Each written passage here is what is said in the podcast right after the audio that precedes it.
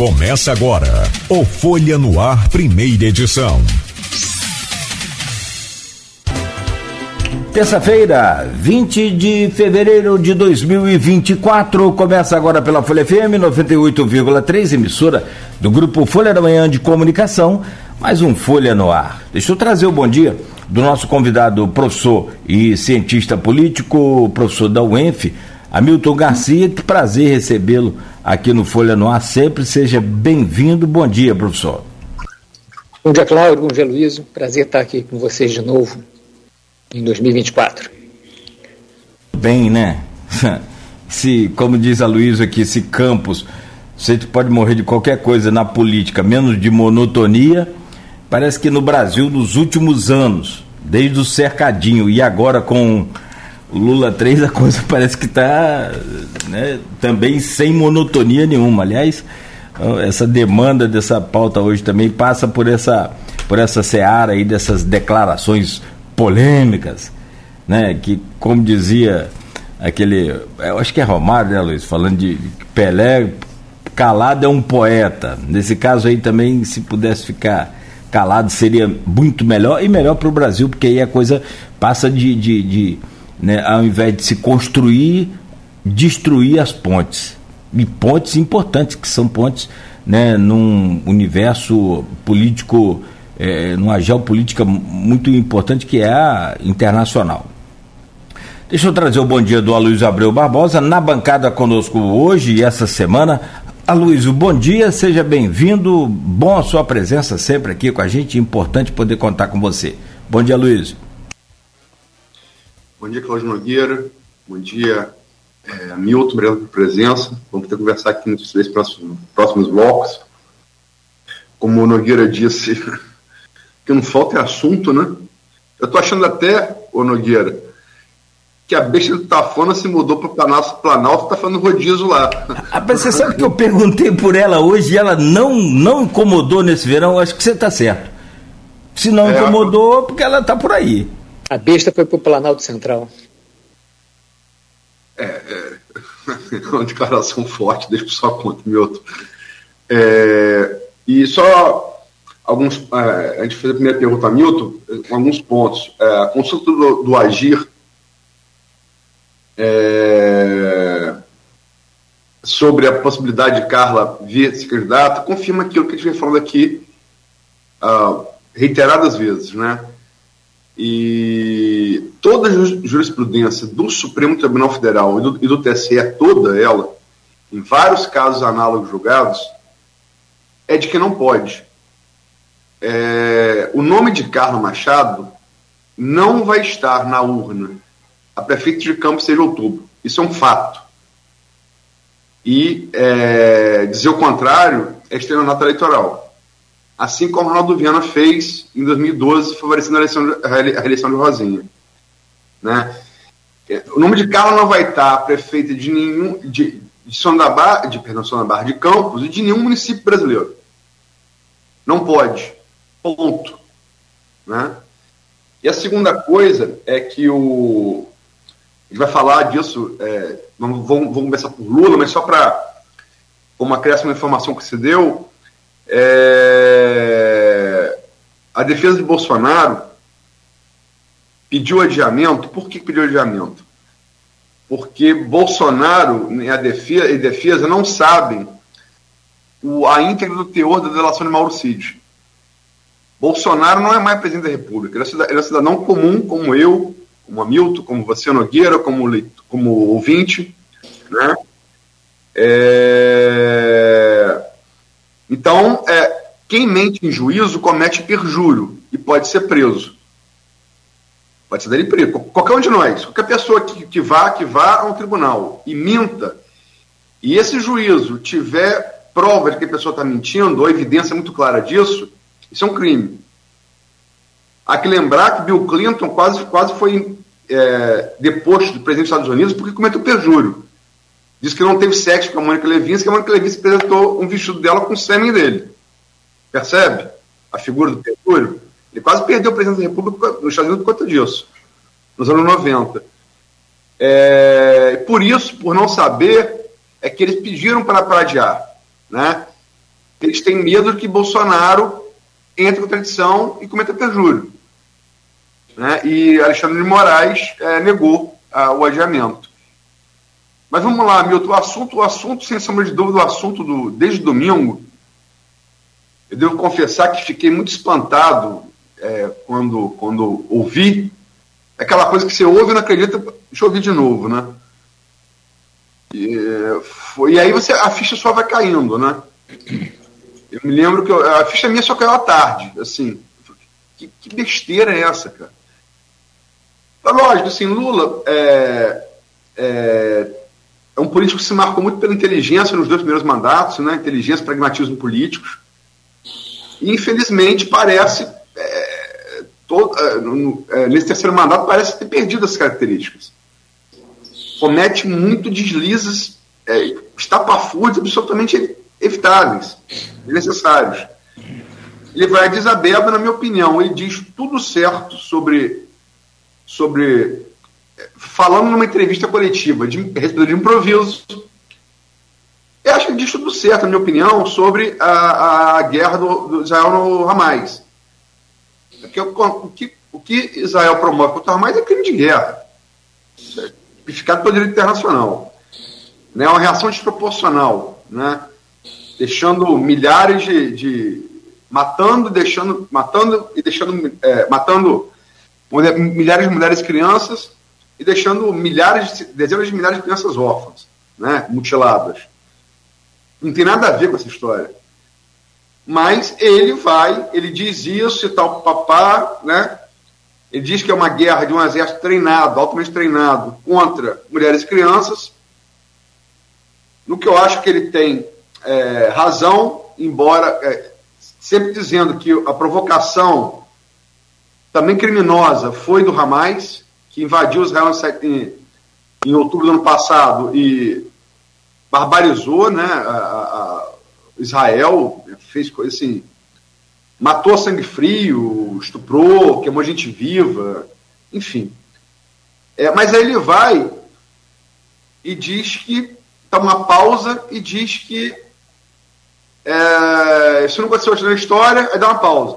Só antes, quando Hitler resolveu matar os judeus. O que ficou muito claro para mim, tinham dois repórteres estrangeiros quando ele fala isso, não sei se vocês repararam isso, um repórter olha para a cara do outro e fala assim: que esse cara disse? Né? É, enfim, é, e colheu é, que planta vento para a tempestade, né? Pelo de imediato as reações do, é, do Benjamin Netanyahu, né, que se manifestou, atravessou a é, atravessou a linha vermelha, né, é, colheu reações comunidade judaica brasileira, que é numerosa, importante, todo mundo, né? inclusive de gente como Rabino Newton Bonder, que, que votou nele no segundo turno, na eleição presidente, Rabino aqui no Brasil, um Rabino progressista, e enfim.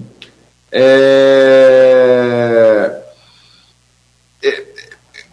é, teve ontem também o, o embaixador, de, o, o, o, ministro das Relações Exteriores de Israel chamou o embaixador brasileiro levou o Museu do Holocausto em Jerusalém. Eu conheço o Museu do Holocausto. É, realmente, quem vai lá não, não, pode confundir aquilo com nenhuma outra coisa. Né? É, o nível de detalhamento das histórias, da crueldade que os judeus sofreram é um negócio impressionante. Né? É, e, falando em hebraico, o embaixador brasileiro não sabia falar hebraico, não sabia o que estava sendo dito, passou um carão no Brasil, no presidente Lula, é, para o mundo inteiro ver no Museu do Holocausto, né, em Jerusalém. Enfim, como é que você vê isso aos olhos da ciência política? Bom, é, Luiz, primeiro, é, eu acho que tem aí uma, uma complexidade que o Lula não entende. Né? O Lula nunca se. A inteligência do Lula, qual você se referiu, é uma inteligência intuitiva, pragmática, jogo de corpo. Ele nunca foi uma pessoa de leitura, não é um homem, não é um, uma liderança que conhece a história e tem uma cultura literária sobre, sobre os fenômenos do mundo, da, da política ou de qualquer outra. É uma liderança é, muito intuitiva. Alguém já me falou que o garotinho é bem parecido com isso também. não é chegado aos livros, mas pegar rápido aquilo que falam para ele. Então é claro que, diante dessa característica pessoal, é, as pessoas falam, quando são deixadas a falar sem freios, falam besteira, né? Isso aí é normal. Né? O, no caso dele, os freios foram perdidos lá com, com os escândalos de Petrolão e Mensalão, aonde muitas das lideranças mais experientes do PT que formaram o PT e com Lula é, na liderança tinham uma ascendência sobre ele, uma capacidade de regular a sua fala, né? de é, conduzir a sua inteligência intuitiva, sem criar grandes desastres. Né? Isso não existe mais. Então, o Lula é, não tem mais esses freios e, e, esses quadros experimentados do partido em torno dele, é, orientando e impedindo que ele cometa essas barbaridades. Né? Essa é uma primeira característica. Fica muito claro, por exemplo, quando ele fala da, da guerra, quando ele descreve a guerra de Israel com, com o Hamas, que é uma guerra de um exército preparado contra uma população indefesa. Não é. É uma guerra de um exército preparado com uma força irregular altamente sofisticada e muito bem preparada pelos serviços de inteligência e as forças armadas do Irã. Aliás, tem alguma coisa ali naquela região que mudou desde a Revolução dos Ayatollahs, é o modo como o Irã consegue é, trabalhar esses grupos irregulares, não só oferecendo uma ideologia, mas também técnicas de assalto, técnicas comunicação, de contra-informação, enfim, inclusive com, com é, armas sofisticadas. Então é uma guerra irregular altamente sofisticada né, e, em que você usa é, é, as populações, os, as instituições como escudos, como toda guerra irregular. Né, quer dizer, guerra irregular, o, o, o, todo combatente quer se dizer um homem do povo, então se você mata um combatente, você está matando um homem do povo. É sempre, a guerra irregular é sempre a guerra de alguém mais fraco, em termos bélicos e econômicos, contra alguém mais forte. É, bom, mas isso, isso daria um programa né, só sobre essa, essa questão. O fato é que ele não entende a complexidade é, é, desse jogo. Por outro lado, o Lula é, não é, está longe de ser um, um, um, líder de esquerda radical. Não é. Todo mundo lembra da declaração dele que, sei, que ele achava estúpido levar a sério um esquerdista com mais de 35 anos. Né? Ele é um, um, um, líder populista. Quando você fala populista, você está falando pragmático, só que a diferença do pragmático liberal, o, o líder populista pragmático, ele seguia pela, é, pela proximidade com o povo e com as práticas é, do povo, ao contrário do pragmatismo liberal, que se identifica com as práticas e as ideias das elites. Essa é a diferença essencial. Então, Lula é, não tem nada a ver com, com uma liderança radical, porque você tem uma, uma esquerda radical no PT que defende o, a, a insurgência do Hamas. Inclusive defende os métodos. Não assume isso publicamente, mas defende os métodos. E por que, que faz isso? Porque é, na luta, os radicais, aí eu faria uma distinção entre é, radicais e extremistas. É a diferença basicamente entre o Marx e, e o Bakunin. Né? Porque a esquerda, o Marx, que era uma esquerda radical, ele não tinha a menor dúvida que a violência fazia parte da história. Inclusive, ele dizia que a violência era parteira da história. Mas, ao contrário do, é, dos, dos, extremistas, como os anarquistas, né, Bakunin, ele dizia que a violência não pode ser usada quando você quer. A violência está dentro do contexto da luta política, da luta militar.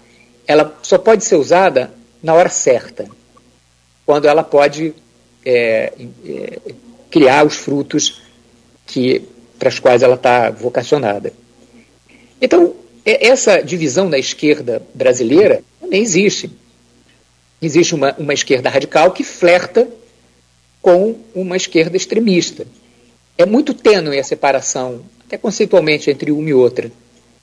O Lula não é esse personagem, mas ele sabendo da, da força, da, da expressão desse grupo radical dentro do PT e flerta com o Hamas e com o terrorismo, à guisa de insurgência, o que me parece eticamente indefensável, é, você vê que os Vietcongs fizeram uma guerra irregular de resistência contra os americanos.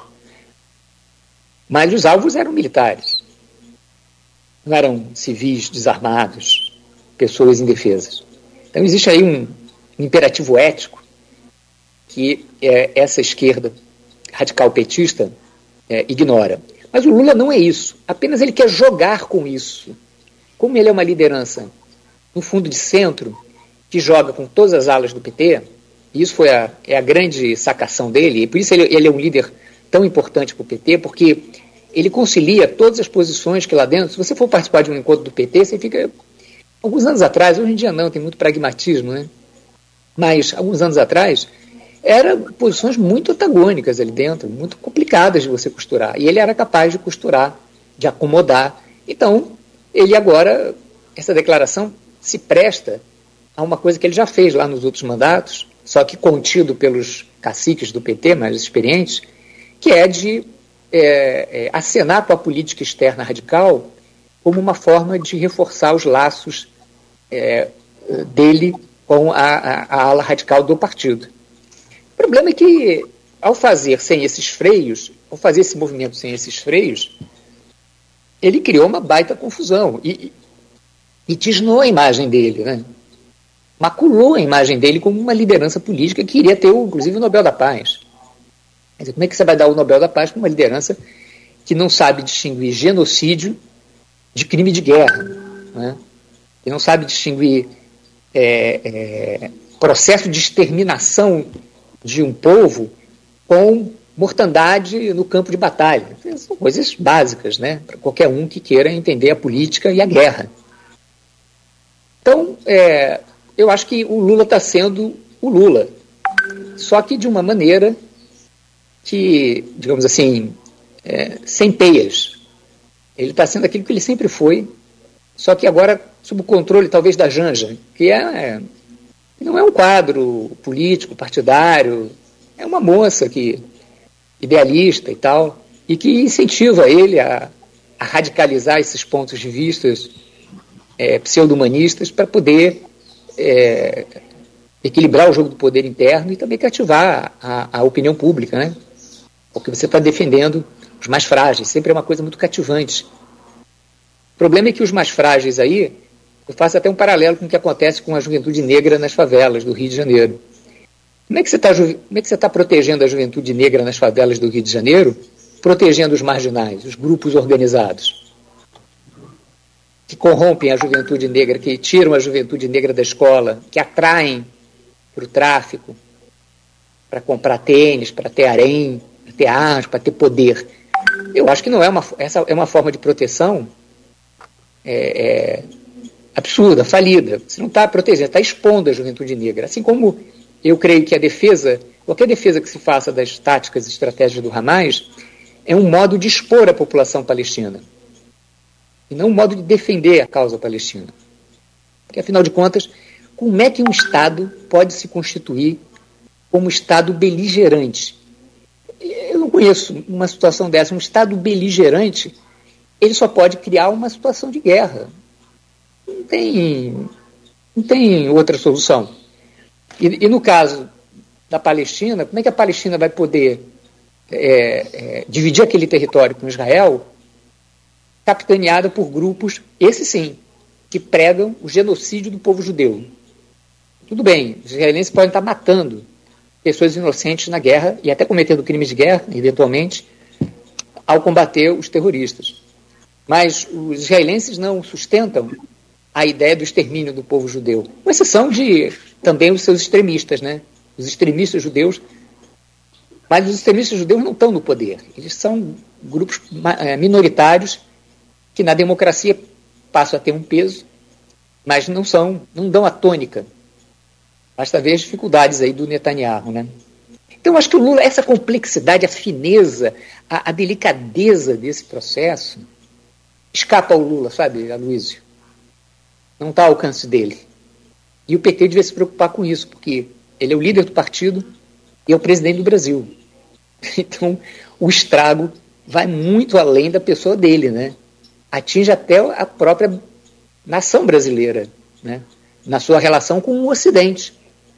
Porque, querendo ou não, nós somos um país que se relaciona com o norte e o sul, com a esquerda e a direita. O pragmatismo brasileiro é do tipo que reconheceu, foi um dos primeiros países, a ditadura militar brasileira foi um dos primeiros governos a reconhecer os, a, a, as, os, os regimes é, de libertação nacional da África, todos de inspiração marxista-leninista.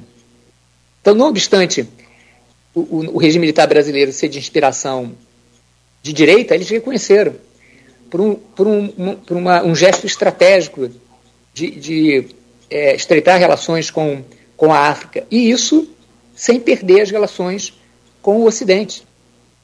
De certa maneira, o Vargas também fez isso lá, né? Quando flertou com o nazifascismo e casou com os Estados Unidos. Né? Se bem que aquela era uma situação diferente, porque aquela já era uma situação de guerra. Né? Você não podia jogar indefinidamente. Nós ainda não estamos numa situação de guerra.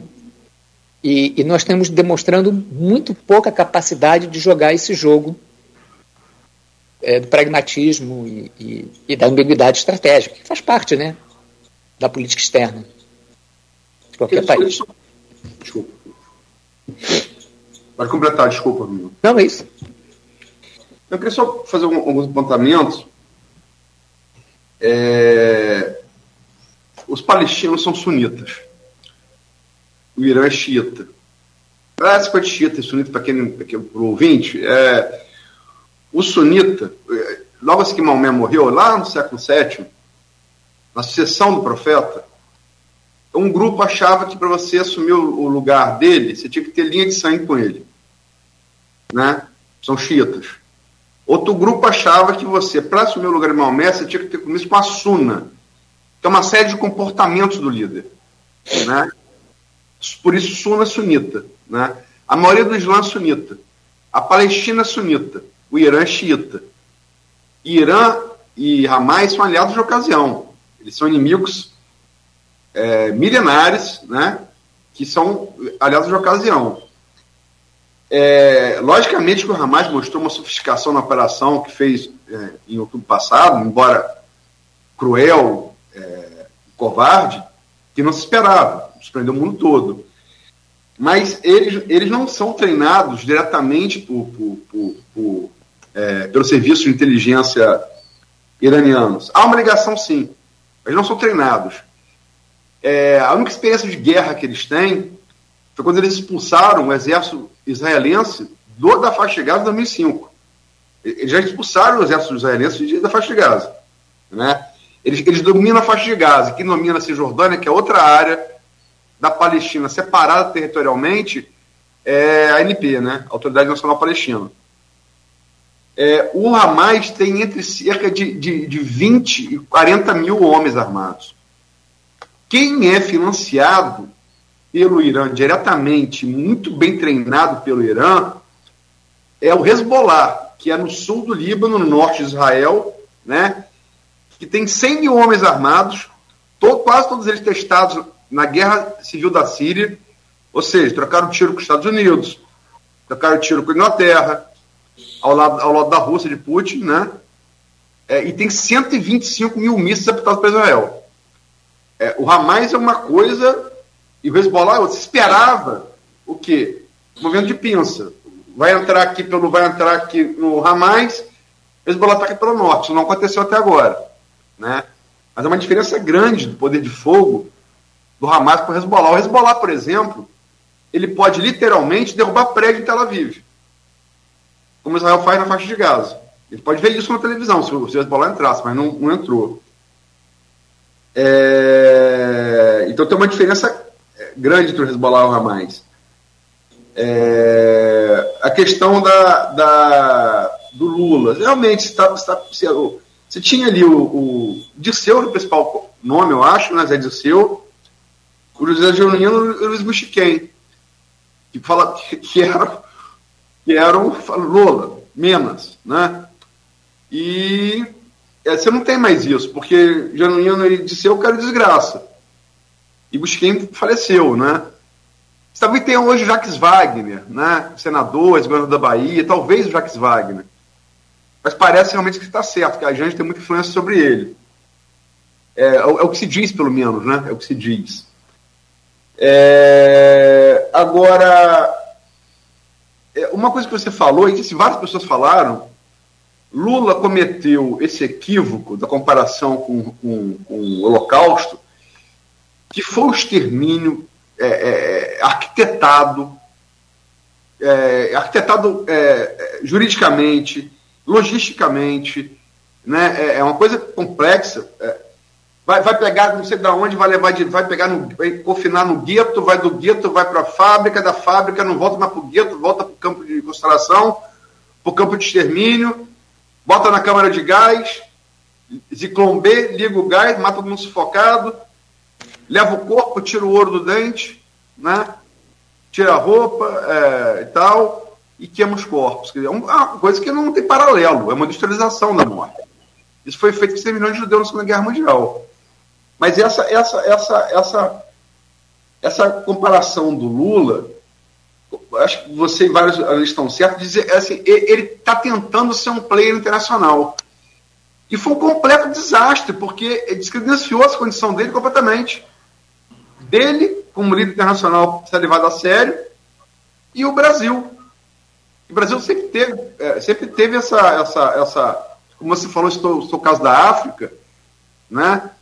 reconhecendo a independência dos países africanos, o Brasil, o próprio Estado de Israel e da Palestina foram assinados por um brasileiro, Oswaldo Aranha, que foi quem segurou Getúlio para não apoiar o nazifascismo. Embora também Getúlio esteja casado, faltou dizer, né, meu? Teve DOT, teve a CSN. Teve o DOT para ele apoiar os Estados Unidos. Casou com DOT. Mas é. Enfim. Como é que você vê essa posição de Lula e do Brasil a partir disso? disso? Você acha que isso é recuperável? É. Eu, só antes de responder essa questão, eu, eu, eu chamaria a atenção que está totalmente correto em relação ao, ao, às divisões existentes no, no, mundo islâmico, mas eu chamaria a atenção que o que explica a, a ascensão é, desse é, é, grupo sunita radical na Palestina, que se opõe à autoridade palestina, né, é o fato de que eles têm é, dois, dois pontos de apoio muito fortes. O vanabismo, né, que é aquele movimento conservador da Arábia Saudita, que é extremamente, é, é, não vou dizer retrógrado, né, reacionário, né, e praticamente quer, quer guiar a civilização à, à moda do mundo medieval, né, quer dizer, uma, uma perspectiva muito anacrônica, mas esse, essa ideologia reacionária, hiperreacionária, ela é, só, só encontra as formas armadas e radicais a partir da Revolução Xiita. Então, isso, isso mostra a sofisticação, inclusive, da política dos ayatolás. Eles estão interessados em trazer todos os grupos é, islâmicos, independente da, das filiações religiosas, para uma ação radical. E, e jogam através de fontes é, cruzadas, né? não diretamente. Então, é, isso é a complexidade do. É aquele negócio. Bom, eu tenho problemas com os sunitas, mas os sunitas são o, que, o modo de eu poder atuar dentro do território israelense. Não tem outra maneira de atuar no território israelense, a não ser através do Hezbollah, mas através do Hezbollah é uma guerra entre Líbano e Israel. Enquanto que, através de Gaza, é, você, tá, você, você, você cria a situação que a gente está hoje, né, que é a da guerra civil, né, da guerra irregular, e não da guerra de exércitos o Hezbollah praticamente se tornou um exército, né? ele é mais forte que, que as Forças Armadas do, do Líbano. Então, eu acho que o, o, isso que o, que o Lula fez, ele tem repetido várias vezes. Ele tem repetido em relação a, ao esse desequilíbrio é, em relação à guerra na Ucrânia, em relação agora com a morte do Navalny, ele buscou uma, é, é, se comportou como se não tivesse é, nenhum interessado direto na morte, sendo que na Rússia você faz oposição e é morto. Né? Ele ainda não atinou essa situação que qualquer um consegue entender, né, que há uma relação entre a oposição ao Putin e a, e a preservação da vida. Né? É, então, ele, ele tem feito isso, é, é, esse jogo que, no fundo, não tem colocado o Brasil num, num, como um player entre, de diálogo entre Norte e Sul, mas tem colocado o Brasil como uma nação dependente da política é, é sino-russa, né? que hoje é claramente uma política de tensionamento é, dos conflitos internacionais, visando desgastar a, a, a, a, determinação ocidental de manter as suas políticas. Né? Você vê que até aqui em Esequibo, os caras querem fazer guerra. Tem, o exército venezuelano não tem nem condição de fazer guerra. Mas é, eles querem fazer. A, a estratégia sino-russa hoje é abrir guerra onde for possível. E não importa que sejam com terroristas também. Porque isso significa estourar o, o orçamento americano, esgarçar a, a, as possibilidades orçamentárias também e, e aguçar os conflitos orçamentários dentro da União Europeia. Então, o jogo, o jogo é esse, o Lula está a favor desse jogo. Ele não está conseguindo se colocar como uma liderança é, que está defendendo os palestinos. O Alckmin fez um esforço na política do, do, Lula é a política da paz, proteção aos palestinos, mas ele não está conseguindo dar, passar essa mensagem. Ele está passando a mensagem diversa de, um, uma, de uma aliança estratégica com a, a, o mundo bélico, com a estratégia bélica dos russos, sobretudo, e, e das forças, dessas forças de, de extrema esquerda, que, que, que, buscam aqui na América Latina também mudança social, entre aspas, né, através da violência. Me parece que ele está naquele modo de operação que o Getúlio estava na aproximação com Hitler, lá atrás, né, no, no, nos anos 30. E havia uma enorme simpatia e havia uma convergência também, né, porque o, o desprezo que o Vargas tinha pelo liberalismo também os nazistas tinham. Né? Então, o, o, e o desprezo que o Lula tem pela democracia é também parecido com o desprezo dos chineses e, e dos russos. Porque o Lula, embora tenha sido uma liderança feita na democracia, ele é uma liderança que, quando você põe a lupa na, na atitude dele, ele é uma liderança que resiste à negociação político-parlamentar, os 300 picaretas do Congresso, que não, não faz aliança com o partido político. Né? Ele até ataca o Centrão, dizendo que o Centrão não é partido político. Mas foi ele que botou o Centrão no proscênio da, da política brasileira, no, a partir de 2003, com o Severino Cavalcante, quando não quis negociar com os grandes partidos. Porque política é assim, a gente sabe. Política com P maiúsculo, você faz fazendo concessões. Então o PSDB fez concessões ao PFL para eh, viabilizar o plano real. Eu acho até que depois não soube se desfazer, né, quando o Fernando Henrique quis fazer o plano, real, o plano real social, lembra, no segundo mandato dele, não conseguiu montar as, as, as, novas alianças necessárias, que não seriam com o PFL, né, porque o PFL nunca teve muito interesse em, em real social. Então, a, as alianças políticas são problemáticas, não estou dizendo que, que é coisa fácil de fazer, é coisa complexa, difícil, mas necessária numa democracia, porque o tempo todo, sobretudo no caso da democracia brasileira, quem ganha presidente da República não tem maioria no Congresso. E, e o PT é, é, é, obstinadamente tem procurado, procurou a via de, de composição com o Congresso, desde lá de 2003, através da cooptação. Que, aliás, era o jogo também dos conservadores, dos militares. A cooptação. Os militares autoritariamente faziam isso. Né? Negociavam as sublegendas. Os militares eram tão hábeis nessa negociação que eles tinham a sublegenda do MDB. Aqui no Rio era o Chagas Freitas.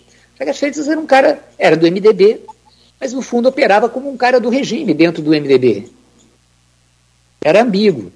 Então, essa situação é, política com os partidos não é da nossa tradição. Nós não temos tradição de partido. E o Lula e o PT é, escolheram esse caminho de corromper os partidos, de cooptar os partidos, e não de fortalecer os partidos. Basta lembrar o que eles fizeram. O jogo de, de fusões, de, de tirar parlamentar de um partido para outro, na época da Dilma, para poder viabilizar a maioria, a base parlamentar deles, um jogo perigosíssimo para a democracia e para o próprio PT. Depois se demonstrou, né? No tipo de, de, de atrito que se criou com Roberto Jefferson e, e com outras lideranças desse campo fisiológico conservador. Então, é, me parece que é, é, existe esse aspecto de que o, o PT é, não aposta na democracia. É, no fundo, o PT não tem condições, ele não tem as forças armadas como os cubanos conseguiram é, criar uma força armada popular, eles não têm, uh, não conseguiram cooptar as forças armadas brasileiras, como fez o Hugo Chávez que, que, na Venezuela. Então eles operam pragmaticamente, mas sempre em demérito aos partidos. O Lula não cansa de falar, o único partido que tem é o PT ele, ele é, é, é praticamente adepto do partido único. Porque ao dizer que não existem partidos no Brasil que devam ser respeitados, encarados, com os quais você deve fazer aliança, praticamente, quando ele diz que o único partido real e verdadeiro é o PT, é uma outra forma de falar aquilo que os comunistas falavam, que o PC, para justificar né, a ditadura do Partido Comunista, que era, o PC era o único partido popular. Era o único partido do povo. E todos os outros eram espúrios, porque eram partidos das elites, da burguesia, não representavam o povo. Então, é, é, eu acho que esse é o nó mais profundo, Aloysio. Né? É a incapacidade de negociar. Você vê que agora é, o que eles fizeram com a frente ampla contra o Bolsonaro foi o mais próximo que o PT chegou de uma negociação partidária. Mas não, assim não é uma negociação partidária, é uma negociação com pessoas. E as pessoas que, que fazem parte dessa negociação se apagam, se diminuem. O Alckmin, o Alckmin é, tem atitudes nas reuniões que você vê do, do Alckmin ali com, no governo Lula, patética. Ele está numa situação, para não falar da Simone Tebet, que também foi colocado numa, numa situação subalterna. Né? Exatamente porque o PT não faz aliança, o PT não faz acordo. Ele tem que ter todo o poder para si. E no caso do, do Bolsonaro, ele teve que fazer uma frente ampla, coisa que sempre ele abominou. Mas é uma frente ampla em que ele manda e os outros obedecem. Claro, tem negociações também. Mas é claramente uma, o que se chama muitas vezes de frente ampla hegemonista. Quem manda são os petistas. São 7h58 a gente tem que pular de assunto, porque. É, eu, a minha pergunta. É, eu sei que eu, eu fiz algumas digressões, a minha pergunta era fundamentalmente se acha a posição do Brasil de Lula recuperável no plano geopolítico ou não. É, essa coisa do, do, do, do PT é, com a democracia, você está expressou sua opinião, é outro assunto que dá um, programa inteiro, né? Dá um Sim. programa inteiro. É... Eu, eu, sei que tem pessoas que pensam, pensam como você, né? Isso foi levado muito fake news também, vai virar Bolívia, vai, Bolívia não, perdão, vai virar Venezuela, vai virar Cuba, né? É... E não, well, não virou, né? Quase é... virou, né? Porque quando a gente for falar de Bolsonaro, no fundo, no fundo, Bolsonaro é um, um chavista invertido, né? Ah, Bolsonaro parece muito. É um perfil parecido, né? Quase parecido. é, até, até porque é militar, como, como Bolsonaro, como, como Chaves, Bolsonaro é militar de formação, né? Mas Nogueira, eu vou fazer uma proposta a você. É, você quer falar. É, desculpa, amigo, você quer. Sobre essa coisa da questão da democracia do, do, do PT, você quer falar e finalizar para a gente pular para o próximo bloco para para falar de Bolsonaro? Acho que pode, pode seguir para o próximo bloco para não alongar mais. Tá bom. Boa. Pode ser, Hamilton? Sim, sim. Pode ser. A gente acabou no, no, marcando aqui o 8 de fevereiro, né? Onde se revelou toda aquela é, operação da Polícia Federal, né? E a gente vai, vai fazer isso agora. Então, no próximo bloco, o assunto é extenso, né? Oito horas. É, tem, ah, o relógio de Hamilton já marcando a hora aí, ó. 8 horas. É, tem até pedido de cassação, Aloysio e, e, e Hamilton.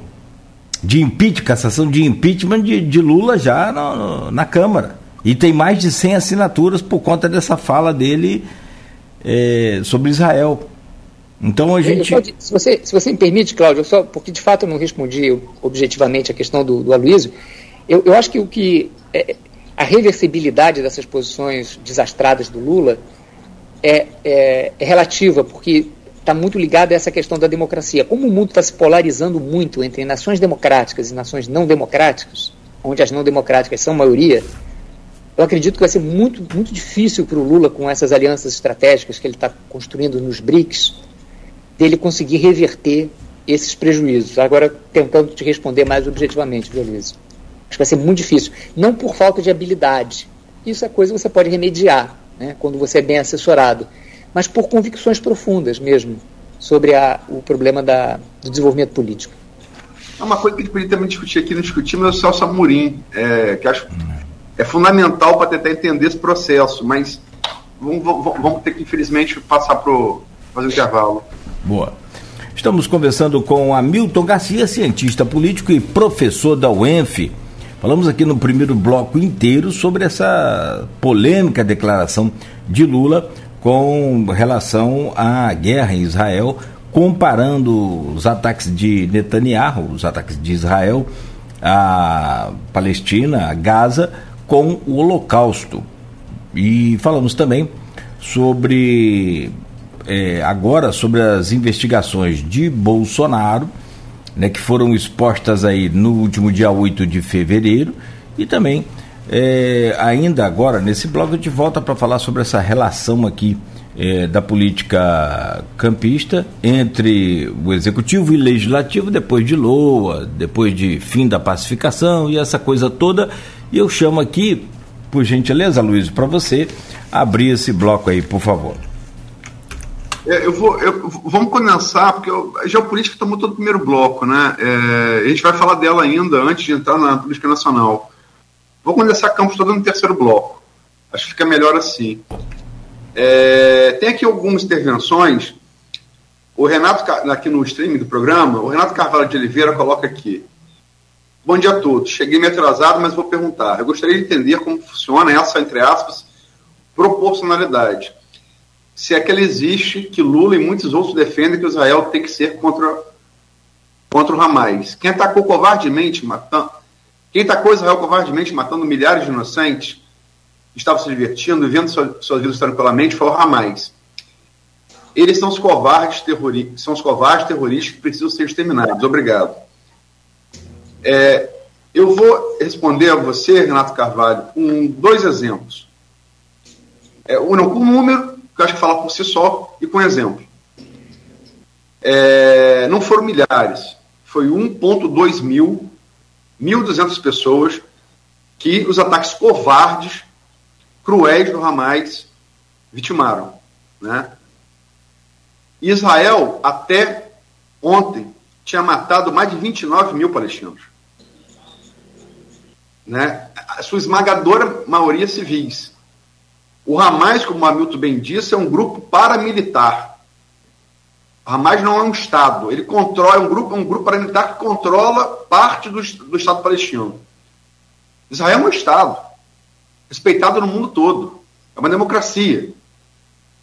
Né? Tem prerrogativas bastante diferentes do que uma teocracia. Né? E o, o outro, o, o, exemplo que eu vou dar é o seguinte: é, eu vou matar Nogueira. Nogueira ele tem o direito de legítima defesa de me matar, para não morrer. Nogueira não tem o direito de matar a minha família, o meu prédio, a minha rua, o meu bairro, em legítima defesa. Ele tem direito de matar a mim, porque eu quero matá-lo.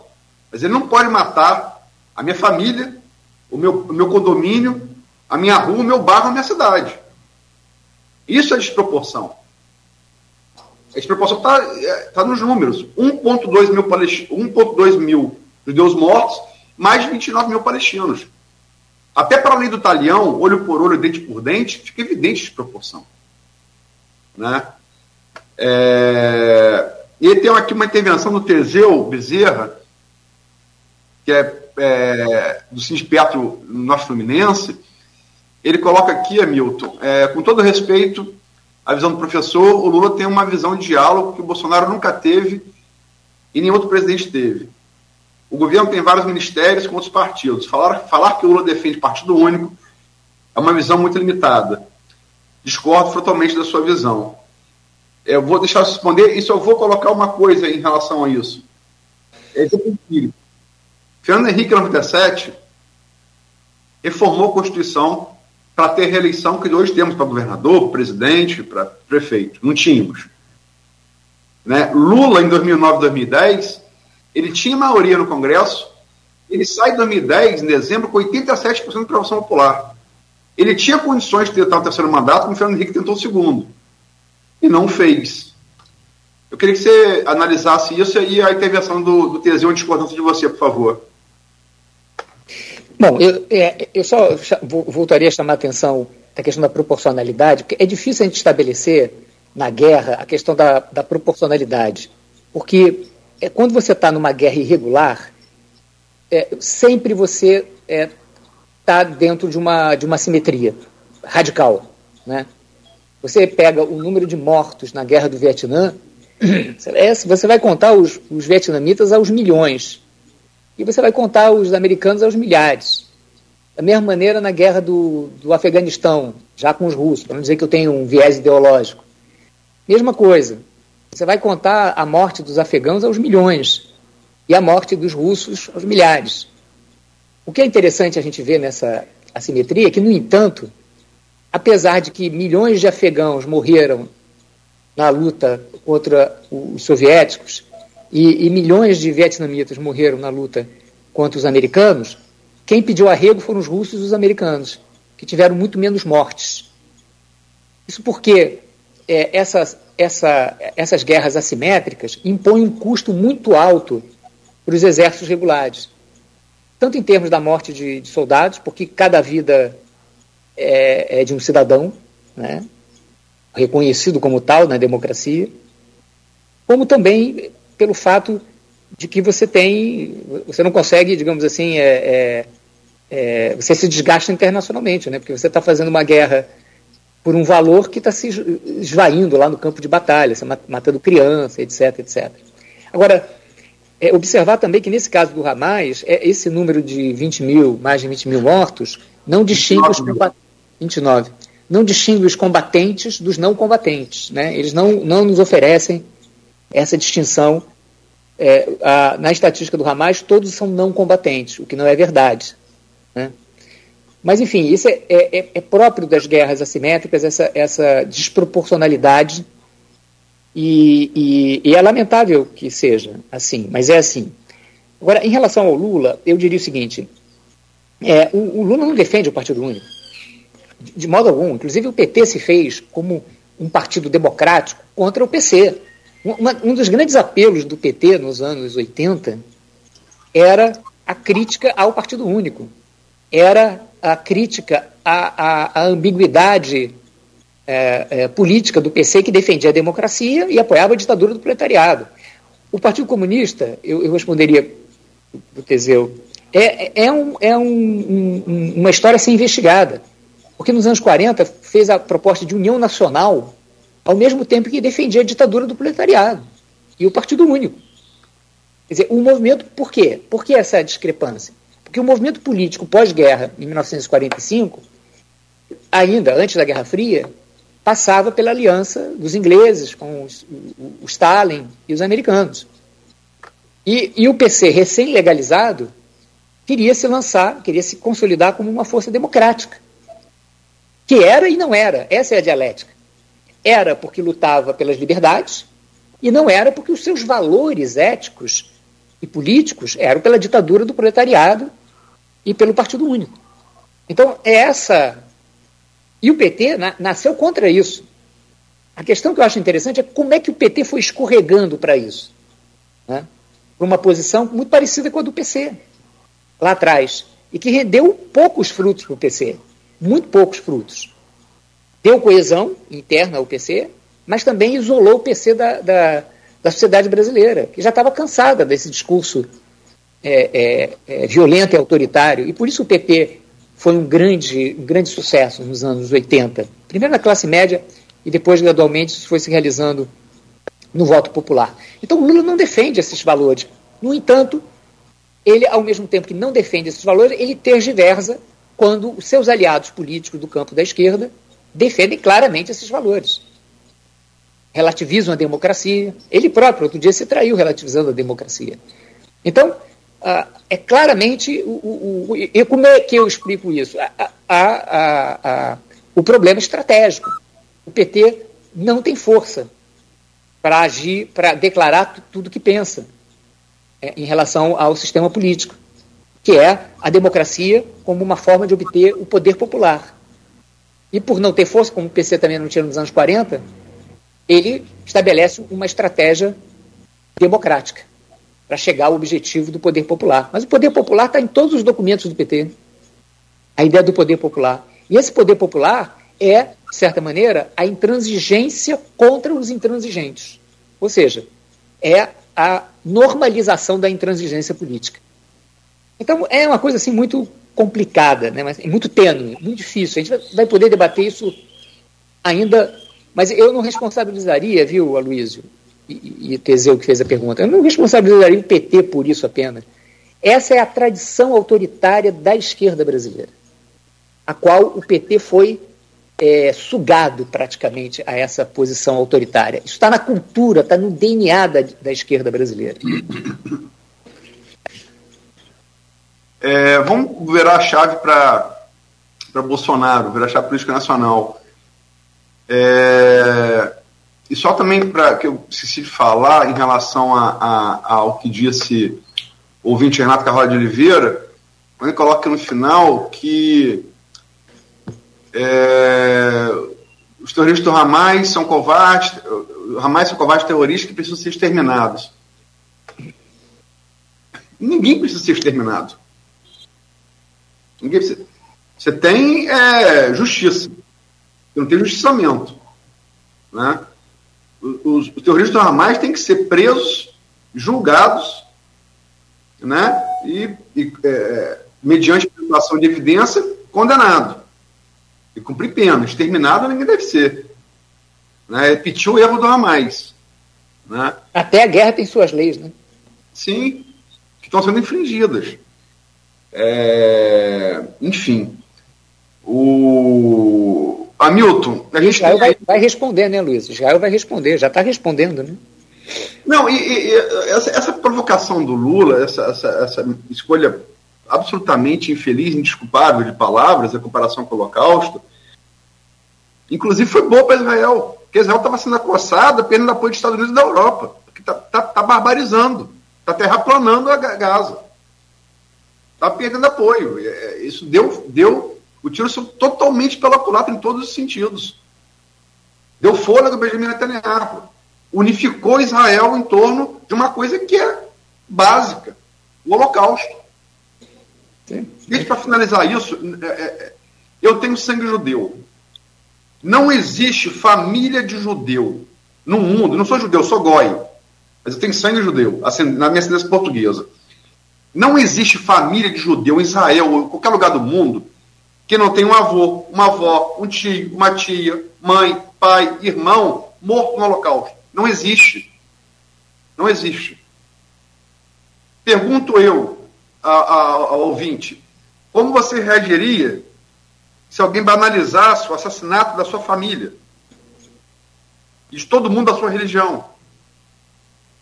Entendeu? Então o Holocausto é algo sagrado que não pode ser tocado. Ponto. Né? Enfim. É, e não tem comparação. Não há comparação do Holocausto. Não há comparação do Holocausto. É, há com outros, com outros genocídios, né? Mas não é o caso de Gaza, certamente. O que há em Gaza, como a muito bem disse, é crime de guerra. Né? Que cabe ao Tribunal de Haia julgar. A Corte Penal Internacional de Haia. Mas, Milton, vamos para a nossa política do Piniquim. É, Bolsonaro tem aí depoimento sobre a tentativa de golpe no 8 de janeiro, né? É, na Polícia Federal. agora quinta-feira. No domingo, a manifestação que ele, que ele convocou pelas redes sociais é, foi uma ideia do pastor Silas Malafaia, da Assembleia de Deus, né, é, na, na, na Avenida Paulista do domingo. Quer dizer, a gente sai desse início de semana agitado por conta das palavras infelizes de Lula e chega depoimento na quinta, domingo, manifestação. Como é que você projeta esse, esse, essa, é, é, esses dias aí de quinta a domingo? Bom, são é, é, emocionantes, né? Quer dizer, o, no fundo, o Bolsonaro está querendo fazer aquilo que o Lula fez, né? Que é politizar a, a, sua, a sua criminalização, né? Dizer que é coisa, é perseguição política, etc. Na verdade, quem conspira contra as leis e contra uh, uh, as normas legais, o que é diferente de criticar, querer revisar e querer uh, aperfeiçoar as normas legais através do processo institucional, está é, tá cometendo crime.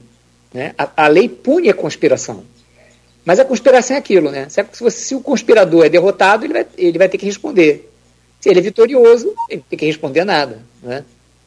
Então, é, naturalmente, ele não foi vitorioso. Então, ele vai ter que responder de alguma maneira. E ele está tentando fazer desse limão uma limonada.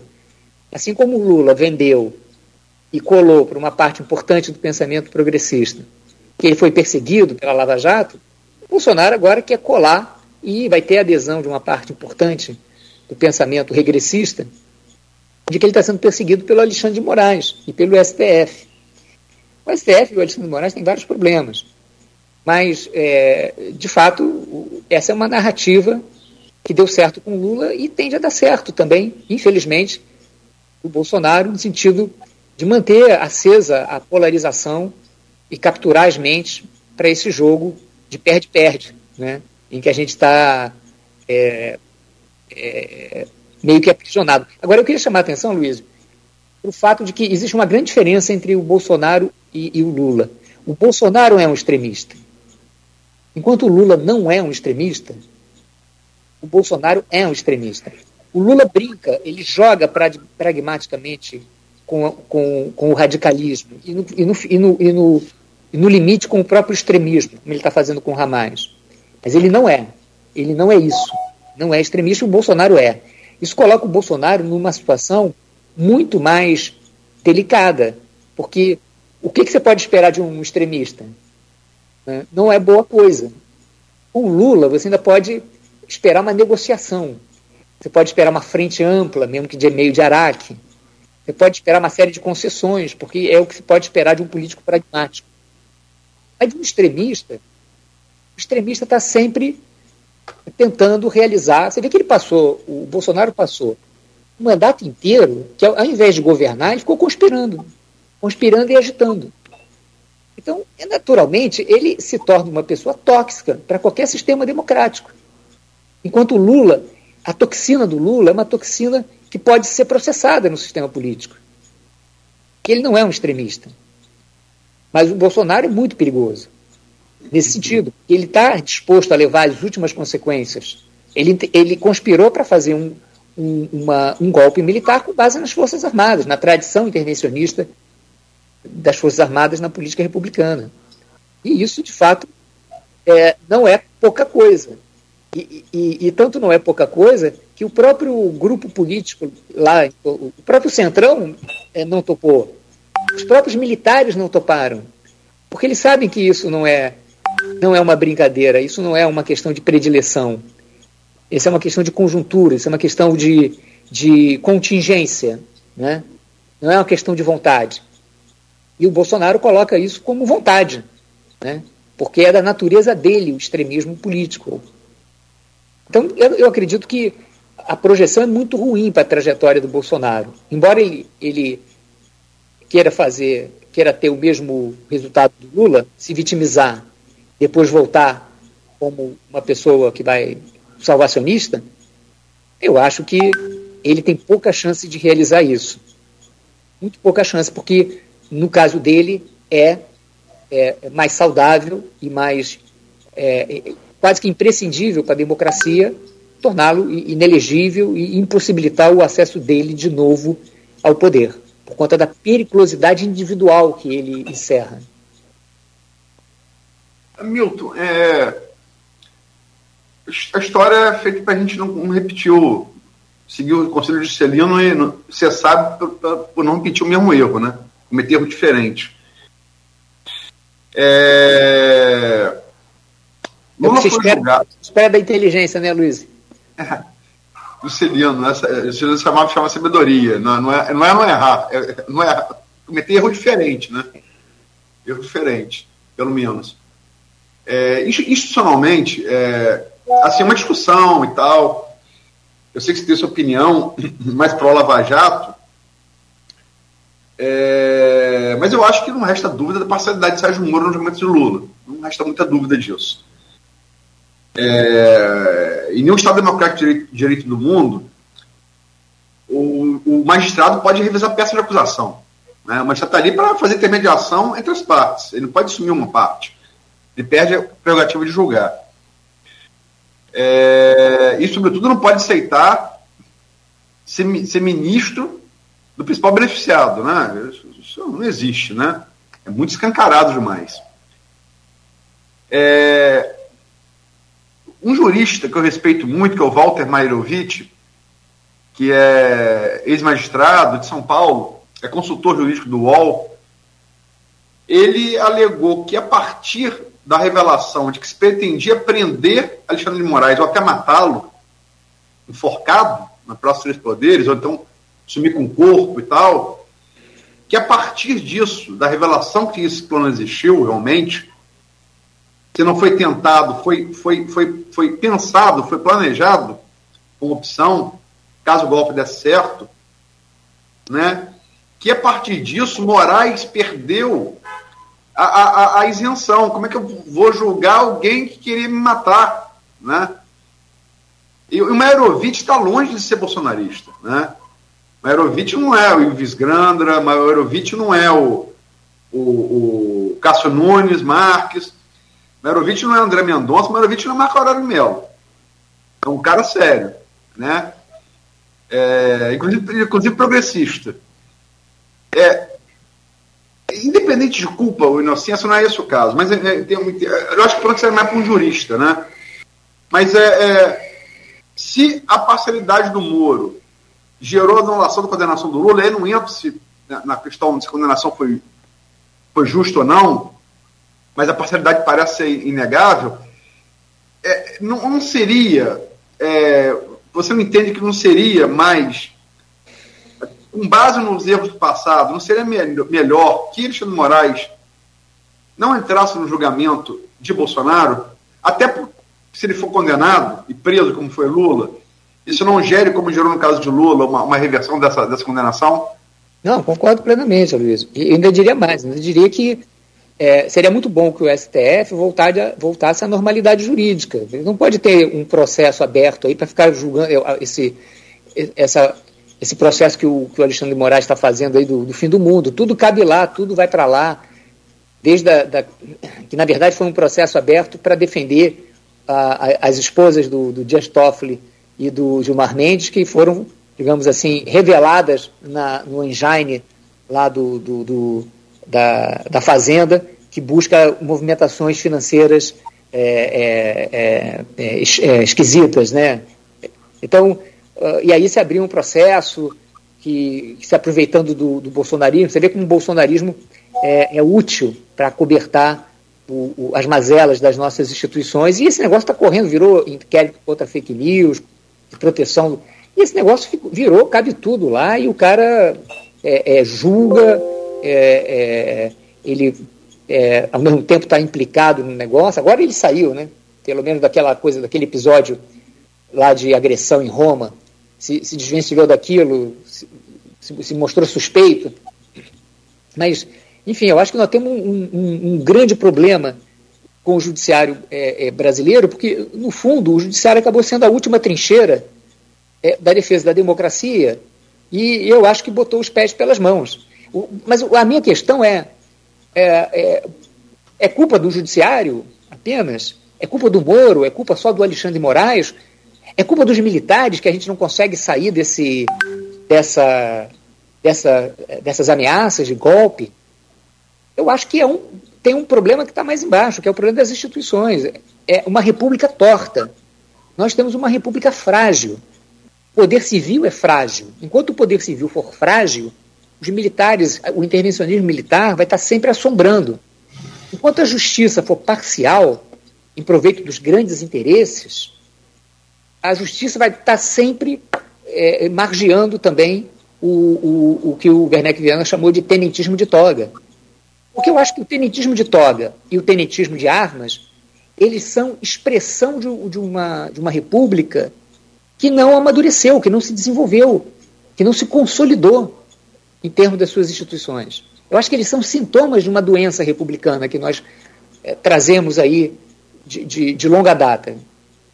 E, e, e, menos são causas né, desse processo. Agora, é claro, ajuda se as lideranças tiverem consciência da complexidade desses eventos né, e puderem se colocar. Bom, acabou, o Bolsonaro foi derrotado, então vamos voltar à normalidade, vamos passar a julgar. Quer dizer, não pode acontecer isso que está acontecendo com o Toffoli, de, de, de tendo uma mulher que advoga para uma empresa, ele, ele numa canetada abre mão de bilhões de indenização aos cofres públicos, às empresas públicas, em cima de, de processos que nem, nem dizem respeito a ele, em que há confissão de crime. Quer dizer, é, é, isso torna qualquer pecadilho do Moro pequeno. Sinceramente, pequeno, porque se trata de bilhões, porque o pecadilho do, do, do Moro, pelo menos, trouxe os bilhões para o erário. O pecadilho do Dias Toffoli devolve os bilhões para os corruptos, para os corruptores. E a gente sabe que nessa questão é, da corrupção no Brasil, o mais difícil é você punir os corruptores, porque os corruptores são grandes, são pessoas muito ricas, são pessoas do, cap, do grande capital, né, são pessoas do grande poder político. Né? E esses sempre, escapa, sempre escaparam da, política, da justiça brasileira, né? sempre saíram incólumes da justiça brasileira. Então, acho que esse é o problema. Tanto quando a gente fala em justiça, quanto a gente fala em, em intervencionismo militar. É, qual é a justiça? É, como é que é a nossa democracia? A nossa democracia está baseada em quê? Em partidos programáticos ou em cooptação e toma lá da cá? É, e logo, logo a gente vai entrar na questão local, né? nessa nossa gramática política degenerada da luta política. É a Câmara segurando o orçamento, porque vai, é um ano eleitoral e você tem que desgastar o adversário. Ora, isso está longe de ser republicano. Isso, isso foge completamente da lógica republicana. E é um sintoma da nossa doença. Muito bem, professor. Precisamos fazer uma, uma pausa rápida, essa é bem curtinha, ligeira, e aí a gente volta, já como você também anunciou, a Luiz já falou, para a gente fechar esse programa de hoje, esse terceiro bloco, falando da, da política aqui do, do nosso canavial, como dizia lá o Capi, e sempre lembra aqui o Aloysio. Sobre essa questão de Bolsonaro, e aí eu acho que toda população espera, independente de, de ser esquerdista, centrista, sei lá do que seja, né, petista ou não, o que se espera é que né, sejam punidos os responsáveis pelo ato de 8 de janeiro. Não só aqueles vândalos, terroristas, criminosos que quebraram tudo, que fizeram aquele ato é, é, terrivelmente é, do dia 8 de, de janeiro. O que se espera é que as cabeças pensantes desse ato, que não foram né, aquelas pessoas, e sim os que estavam por trás da, dos bastidores aí, que sejam de fato punidos também. Eu acho que, sobretudo, o Brasil. Ah, não é nem o Brasil, acho que a democracia precisa disso. Programa de hoje com o Aloysio Abreu Barbosa na bancada, estamos conversando com o Hamilton Garcia, cientista político e professor da UENF ele falou já aqui sobre as declarações de Lula, as investigações no caso do Bolsonaro, e agora a gente traz a coisa aqui para o nosso canavial, parafraseando lá o, o Capi, sempre lembrado aqui pelo Aloysio, que é, é, a relação entre executivo e legislativo, uma projeção também para as urnas de 2024, enfim, trazendo a coisa aqui para o nosso, nosso quintal. Aloysio, peço a você para abrir esse bloco aí, por favor. Hamilton, se você e o Jorge têm umas, têm umas, umas, uh, umas análises interessantes sobre essa coisa da, do enfrentamento de garotinhos bacelar em campos. Você chama de, de. Você fala claramente de disputa de oligarquia política, você já usou é, o substantivo que você, que você criou aí, filismo, né? que é interessante. E quando George usa uma coisa que é, até com base é, no próprio Brodel, nas escolas de anais ali, a, a clanilização, né? sistema clânico. Eu acho que o Brodel fala isso para falar da idade do bronze, né? mas enfim. É, é, quer dizer, é a mesma coisa, né? É um, é um clã que se une ali por laços familiares, enfim, e disputa poder. É, Para a gente tratar desse tema, pelo menos uma pergunta, como é que você vê isso nessa coisa dos bacelar com os garotinhos, como o Nogueira já, já falou uh, no bloco anterior, da pacificação, a questão da LOA e esses sete meses aí que faltam para a urna? Como é que você vê, analisa? Bom, é, é, esse problema dos clãs e, e, das oligarquias, eles ocupam o, o, lugar dos partidos, né? Como você não tem partido, aliás, o que vem antes, antes do aparecimento do Partido Moderno, havia o, o Partido Comitê, que era um, um grupo, o, sobretudo ali na época do voto ainda censitário, um grupo de pessoas influentes, com escola e tal, que organizavam comitês para ganhar voto ali na, nas elites. Isso foi a, a e que no fundo ali tinham é, grupos de, de, de, afinidades, inclusive é, é, pessoais também, é, é, familiares. É, no bojo disso foi se criando uma, um, foi, se, foi se, se despertando um, um, protagonismo novo de profissionais liberais, em particular dos advogados, e que isso acabou no processo de democratização na Inglaterra, na Europa, nos Estados Unidos, dando ensejo a, a, a partidos modernos. Mas no nosso caso, a gente ficou com as duas, com as duas marcas. Os partidos modernos são, no mundo todo, é, preponderantemente organizações é, é, metafamiliares. Né? Não quer dizer que não existam é, é, clãs na política norte-americana.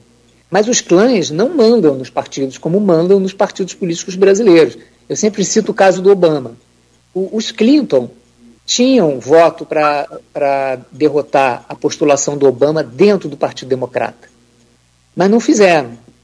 Porque o custo para o Partido Democrata de, é, é, de desrespeitar a decisão das primárias democratas, que queria Obama, era intransponível. Então nós não temos nada parecido nos partidos brasileiros. Os partidos brasileiros são totalmente clânicos. E, e, e quando e quando muitos são de grupos políticos. Mas quando você vai cavar lá, está lá as famílias dentro dos grupos políticos. Né? Então, isso é um fenômeno de sociedades que não conseguiram instituir é, partidos políticos modernos. E no nosso caso, você tem as próprias intervenções é, é, é militares, entre outras, a última delas né, com o AI-2, que desmantelou o, que, o pouco que a gente tinha conseguido construir em termos de partido moderno, ali nos anos 60. E, enfim, esse é o legado que a ditadura militar nos, nos deu, né? É, é, essa situação em que domina. É, é, é, e os militares, como eu disse anteriormente, promoveram isso através da sublegenda. Eles criaram dois partidos, né? mas eles próprios desmoralizaram a ideia de bipartidarismo dele, porque tinha sublegenda na Arena e tinha sublegenda no MDB, que era para acomodar os interesses familiares, os interesses paroquiais dentro dos partidos. Então é quase uma tradição brasileira, né? Na qual o campus está muito fixada, particularmente fixada. Não é exclusivo de campos, mas em campos aparece de maneira bastante é, forte. Né? Era a família uh, uh, é, Garotinho e a família Viana, agora aparece a Bacelar, né? sempre em meio a instituições, a, a famílias que dominam determinadas instituições a nível estadual e municipal. E isso, naturalmente, é muito ruim é, para a democracia, porque é, é aquele negócio, né? Uh, briga de família ninguém se mete. Né? Briga de família está na esfera do privado, né? enquanto a política é um tema da esfera do público, que diz respeito a todo mundo. Então a gente mistura de uma maneira muito ruim essas duas coisas. Basta ver aí o, o problema da LOA. Como, como, é que o presidente da Câmara pode é, se arrogar dono do destino do orçamento municipal. Ele pode se, se arrogar é, líder do processo de discussão do orçamento, mas não dono. Né? Então, é, é, essas coisas, o, o, e o modo como sempre se usou a máquina pública, que é a favor do, das famílias, tudo isso é, conspira muito contra a, a, democracia. Não vejo o, o, o processo como outra coisa do que não um anacronismo, em que Campos se destaca, lamentavelmente. Né? E, e, e, seria muito bom que a gente superasse isso. Em que as famílias, tudo bem, tem as famílias vocacionadas, tem a tradição política, mas que elas se submetessem aos partidos, passassem a acreditar em partidos, ao invés de manipular os partidos a partir dos seus interesses privados, né, que é o que acontece hoje na realidade é, é local, né, que os, não é só de Campos, mas, enfim, de todo o poder local brasileiro. Não sei se eu consegui responder a tua questão, Luiz. Não, perfeito. É, vamos, são 8h54, a gente começou um pouco atrasado, é, vamos até umas 9, 9h15, mas eu vou. É, projeção eleição. Você tem é, é as pesquisas de 2023, ainda não há pesquisa conhecida em 2024, embora eu, eu, eu sei que até existam, mas tem mais espalha lá em São João da Barra. Enfim, elas, as pesquisas que foram analisadas na íntegra e divulgadas pela Folha. É, Vladimir Garotinho na, na, na GPP de março, na Iguape de julho, na Prefab Futuro de, de, de agosto, ele lidera a intenção de voto na pesquisa, é, na consulta estimulada, com, apresenta os nomes, né? Um 50.4 na GPP, foi para 55.4 na Iguape. Iguape foi comandado pelo Bacelar, é importante frisar. E 65.8 na Prefab Futura, que teve ali. Também é bom, é bom frisar, a Prefab Futura alterou o universo do eleitor campista no IBGE, alterou a proporção né, e aumentou evangélico e, e 0 a 2 salários mínimos de renda mensal familiar, que é, em tese, o eleitor mais favorável a garotinho, aos garotinhos. Mas é, todas elas deram a possibilidade de Vladimir vencer no primeiro turno. E se essa vantagem existe, existiu na projeção de 2023 para 2024, em Campos, essa vantagem ainda é maior na da Barra. Quando a prefeita é, Carla Capucci em três cenários do Pesquisa Iguape, é, feita em outubro, ela variou de 72,9 na estimulada, né? Ou estimulada, a, a, perdão, de 72,2 e 72,9 em três cenários. Quer dizer, as pesquisas apontam. É, da Barra não tem, não tem dois turnos. Dois turnos é só é, municípios com, com 200 mil habitantes, né? É, perdão, 200 mil habitantes, 200 mil eleitores, desculpa. É, Santa Barra não tem. É, Campos tem. Mas, assim, se tivesse, as duas apontam uma vantagem muito grande. E no caso de Vladimir, que é onde há o, o segundo turno, a possibilidade de vir sempre em turno único, né? É, como é que você projeta? Olha, eu acho que o caso aqui do São João da Barra, São João da Barra não não é as eleições não são competitivas. Aqui ganha quem tem a máquina. É uma máquina muito empoderada, né, por rendas de petróleo. E quem tem essa máquina ganha as eleições. Quem souber, claro, ter essa máquina e saber manobrar. Neto teve e perdeu. É, porque não soube manobrar. Netinho teve e perdeu. É. Mas é, é, tendo a máquina aqui, a competição política fica bastante comprometida. Em Campos eu vejo mais competitividade.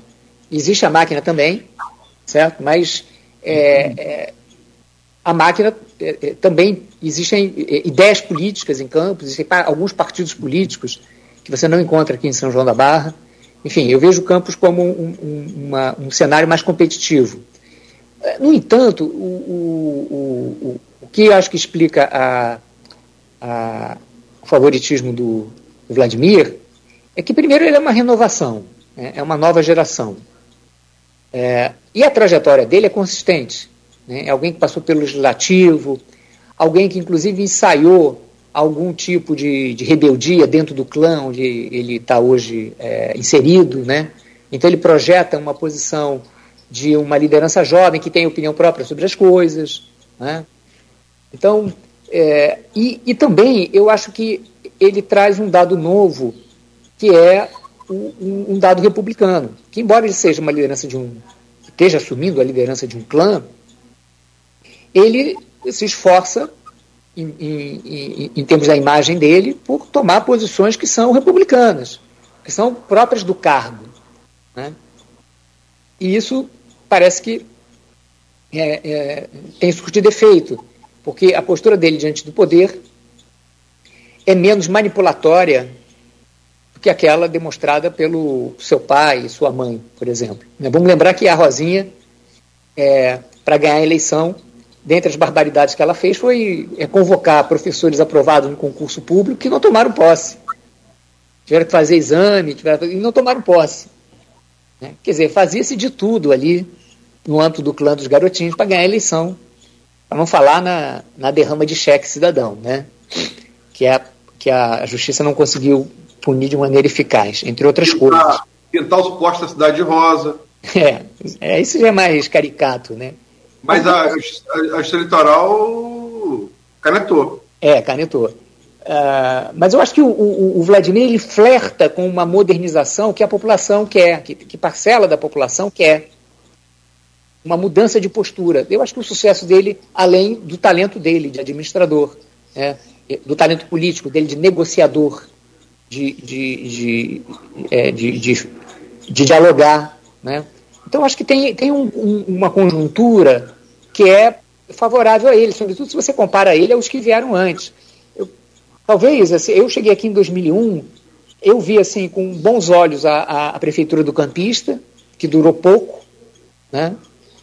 É, e, e, não São vi assim é, nenhuma outra gestão assim desde que eu cheguei aqui que é, tenha sido é, melhor do que essa.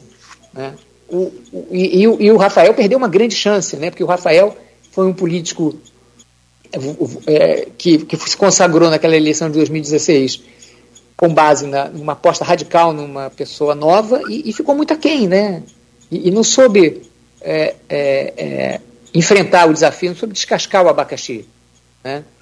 Então, o Vladimir, comparando com os seus predecessores, antecessores, ele se destaca pela jovialidade, pelos métodos, pela capacidade de articulação. Agora, em compensação, tudo tem dois lados, né, Luiz? Em compensação, eu considero que o governo dele pode ser, ser considerado como um bom governo, mas eu acho que continua sendo um governo insuficiente para as demandas locais.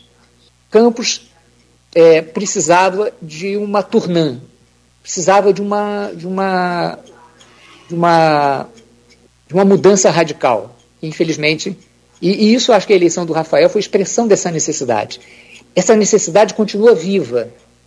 O problema é que é aquilo, né? Quer dizer, o, o Rafael desmoralizou a, a, a, mudança radical, mas ela continua sendo uma demanda é, da população, porque a gente vê que o funcionamento a, a, máquina pública campista continua sendo marcada pelo intervencionismo clânico, pela indicação não meritocrática, pela não valorização é, é, das inteligências locais, inclusive. Nós temos um curso de administração pública na, na UENF. Né? Nós poderíamos ter uma carreira de gestor público aqui em Campos, com as faculdades que a gente tem, públicas e privadas, que formam quadros. Né? E, no entanto, quem está na, na condução dos negócios públicos, nas secretarias, nas nas instituições públicas não são as pessoas mais qualificadas, são as pessoas que respondem melhor aos estímulos eleitoreiros eh, da nossa formação do voto. Então, essa distorção é que eu acho que Campos precisa, embora Garotinho tenha, Vladimir tenha todas as condições de se reeleger, ainda há espaço para novidades, mesmo que eleitoralmente ainda não maduras, mas porque, de fato, Campos é, é, não, não consegue mais exercer o papel de proeminência que teve no passado. Você olha a burocracia, políticas públicas, elas são ruins, são de má qualidade. A burocracia campista, então, é de péssima qualidade. Né? O trato da burocracia com os próprios funcionários públicos. Né? O trato da burocracia com a máquina pública. Muita gente ali não concursada, que, não tem, que tem compromisso com o vereador, inclusive dentro da escola, cheio de RPA dando aula sala de aula. Então, eu vejo assim uma, uma cidade que precisa de uma mudança radical para se colocar é, é, coerente com o tamanho que ela tem e com a pretensão que ela tem de ser um polo importante da política fluminense, né? E não vejo o garotinho dando resposta a isso, embora faça um bom governo. Então, é, é, acho que, que existe um campo de exploração desse sentimento da modernização de campos, da atualização de campos, no sentido que a gente já vê, é, por exemplo, em Macaé, né, onde o, o, poder público tem outra conformação, até mesmo em interação com a, aquela nova sociedade civil que se formou a partir da, da, da, indústria do petróleo lá em Macaé, né, muito mais lá do que aqui. Né. Aqui em Campos é mais um, uma cidade dormitório do, do, do, do mundo do petróleo do que propriamente é, participa da dinâmica da produção é, petrolífera. Né? Então eu vejo esse, o quadro assim, com essa ambivalência.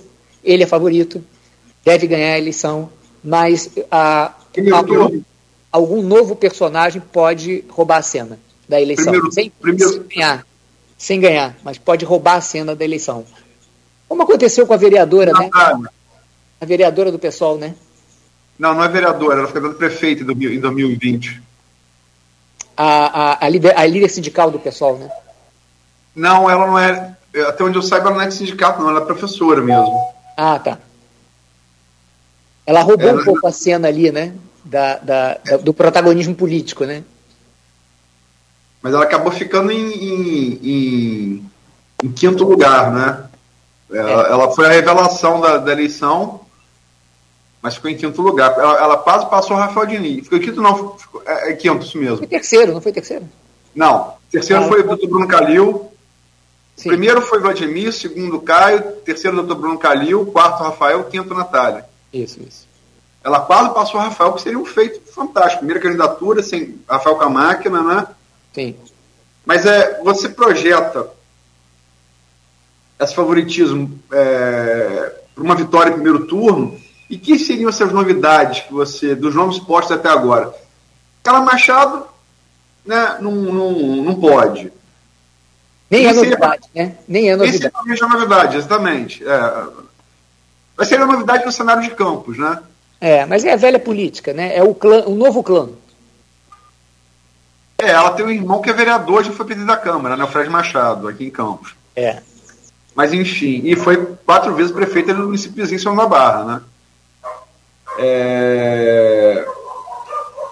Quem seria essa unidade? É, Jefferson do PT, professor Jefferson, Manhães, é, Manhães Jefferson Azevedo, é, Sérgio Mendes, que foi prefeito de Campos, também não seria propriamente uma novidade.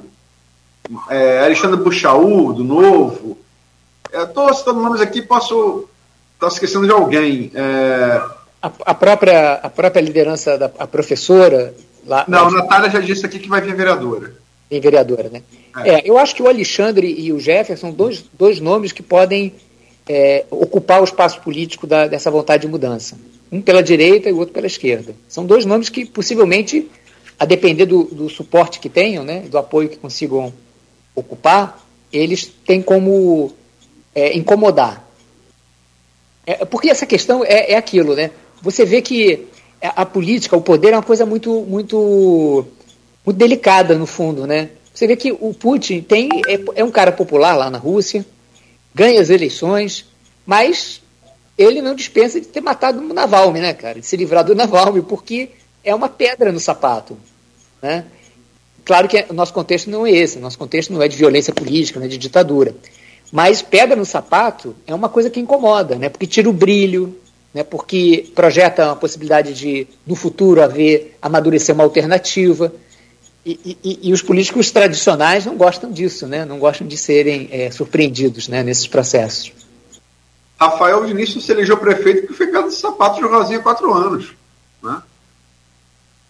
Exatamente. Ele tinha o, o físico de role do, da, da, oposição, né? e fez oposição.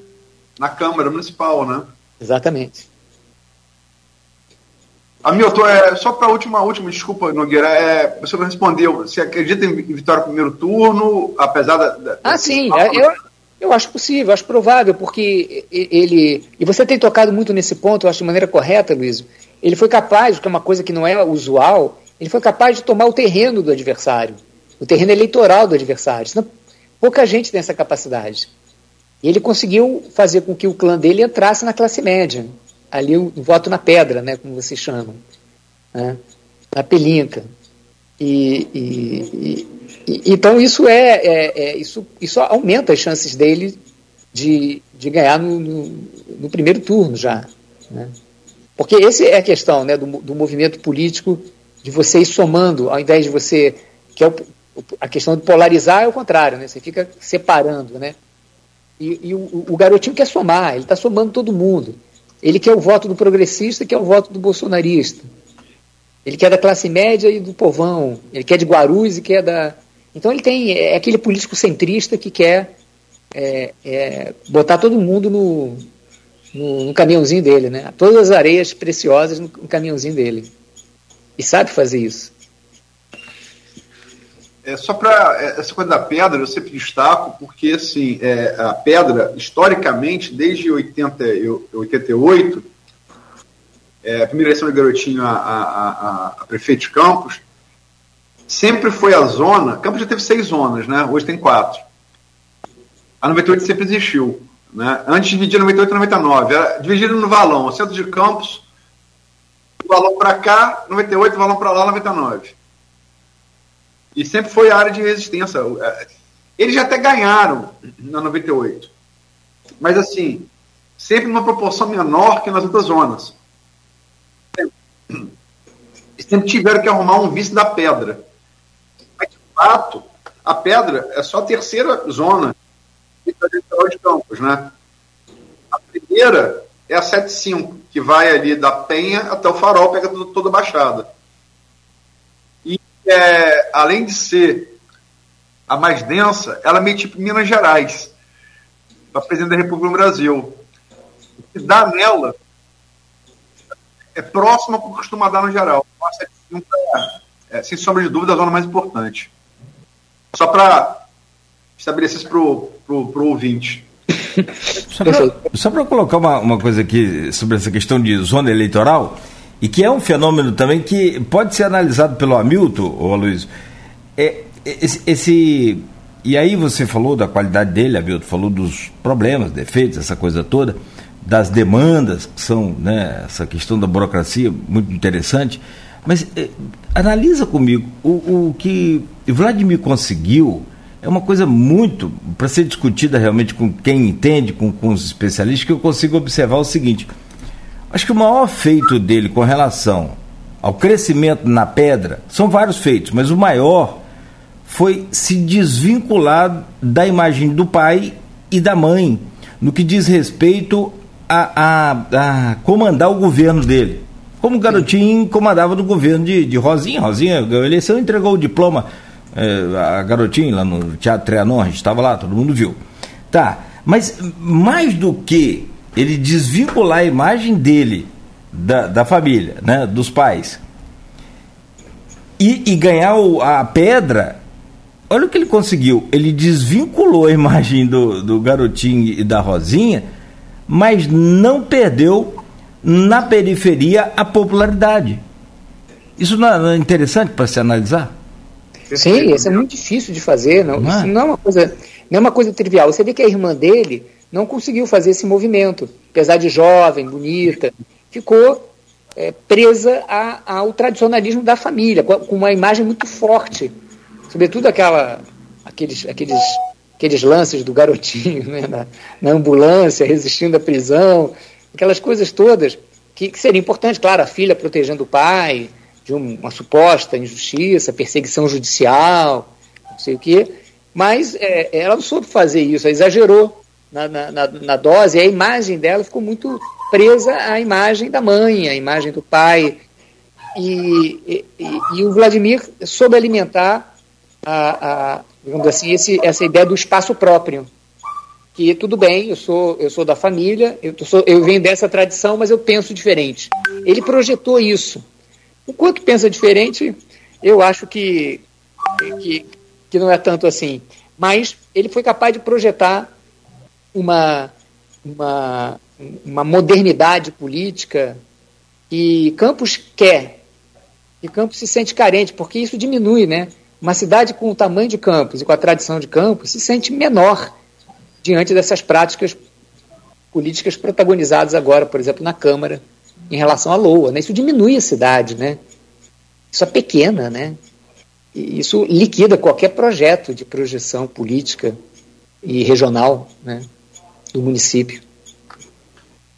Eu, eu posso só é, dar. É, a sua, sua explanação, Nogueira, seu assunto foi brilhante. É, só dar os números. A maior zona de campos é a 75. Ela tem aptos, inscritos e aptos a votar em 6 de outubro, 114.444 eleitores. Vai da Penha ao Farol, passando toda a Baixada, como eu disse. Perdão. A segunda zona é a 76. Ela vai de Guarulhos, na, na margem direita da BR-101, da BR-101 no sentido Vitória, né, é, até divisa com o Espírito Santo. Ela, depois do aeroporto, ela pega mais de esquerda também. Ela pega a antiga centésima, que era de travessão. Ela pega a antiga centésima. Né? E ela tem 99.549 eleitores aptos a votar 6 de outubro. A terceira, como eu disse, é 98, né? a Pedra, o centro da cidade, tem 93.199 eleitores. E a quarta zona, menor delas, é a 129, que ela vai de Guarulhos, a margem esquerda da BR, aí desce, isso no sentido Vitória, né? Da BR-101. Ela desce da BR e vai até, vai até Ururaí, no limite sul do município, né?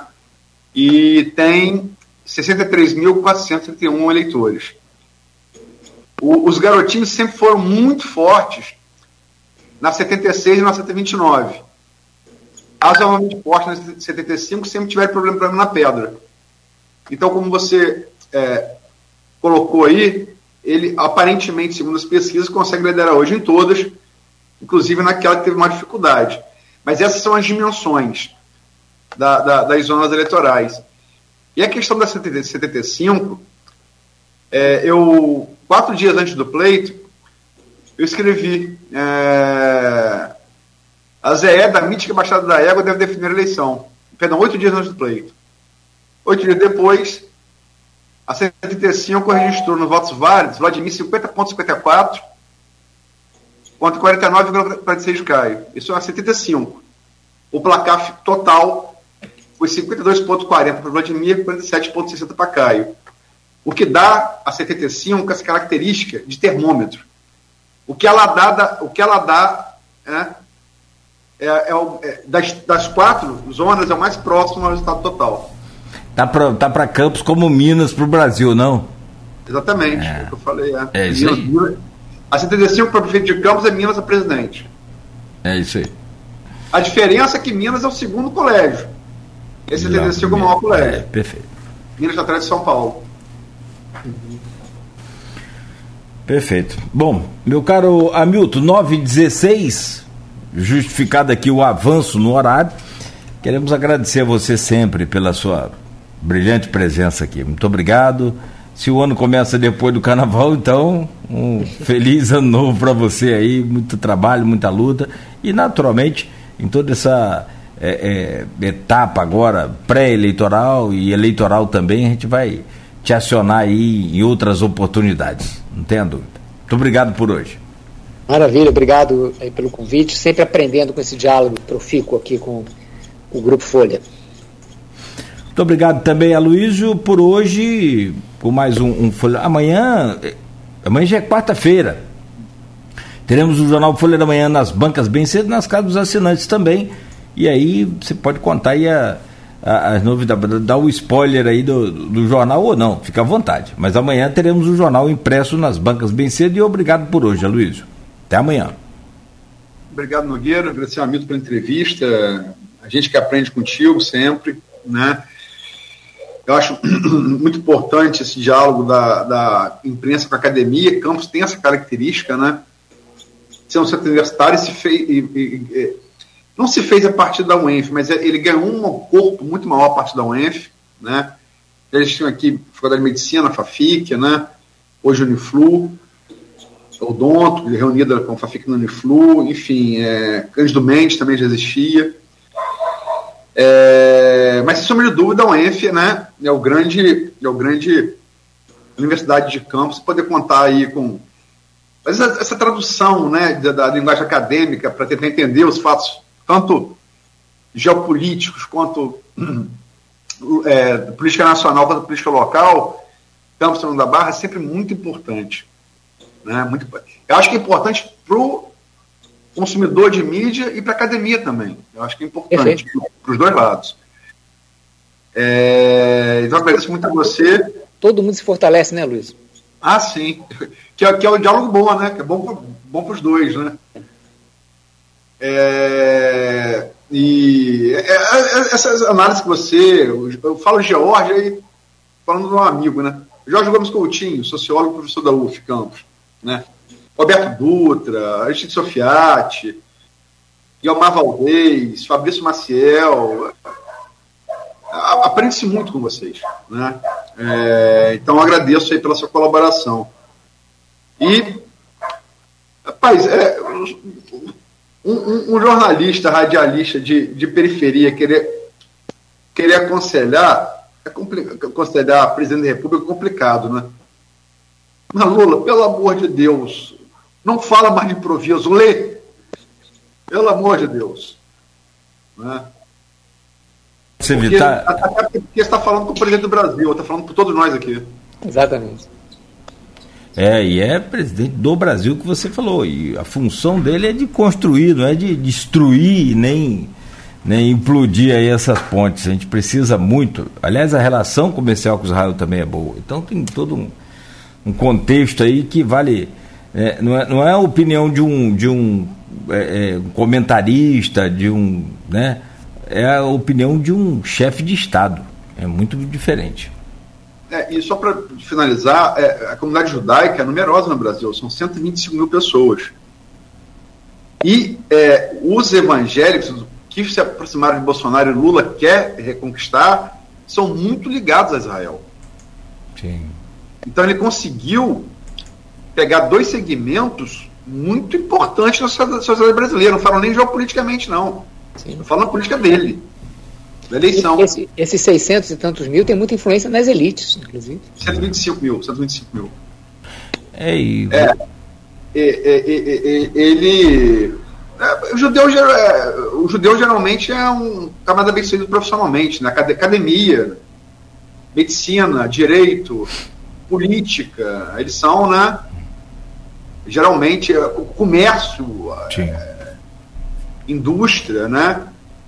Certamente é, é, é, são pessoas com bastante influência na sociedade, qualquer país que eles estejam, né? Sim. Ocupam posições de destaque, e por mérito. Por mérito. Tudo bem. Bom. Eu, eu, eu uma, uma última coisa. Há coisas sagradas.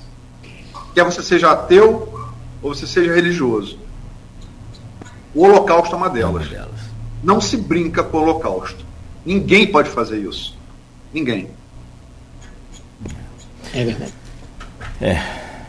De fato, fechamos bem com a, a sua expressão aí.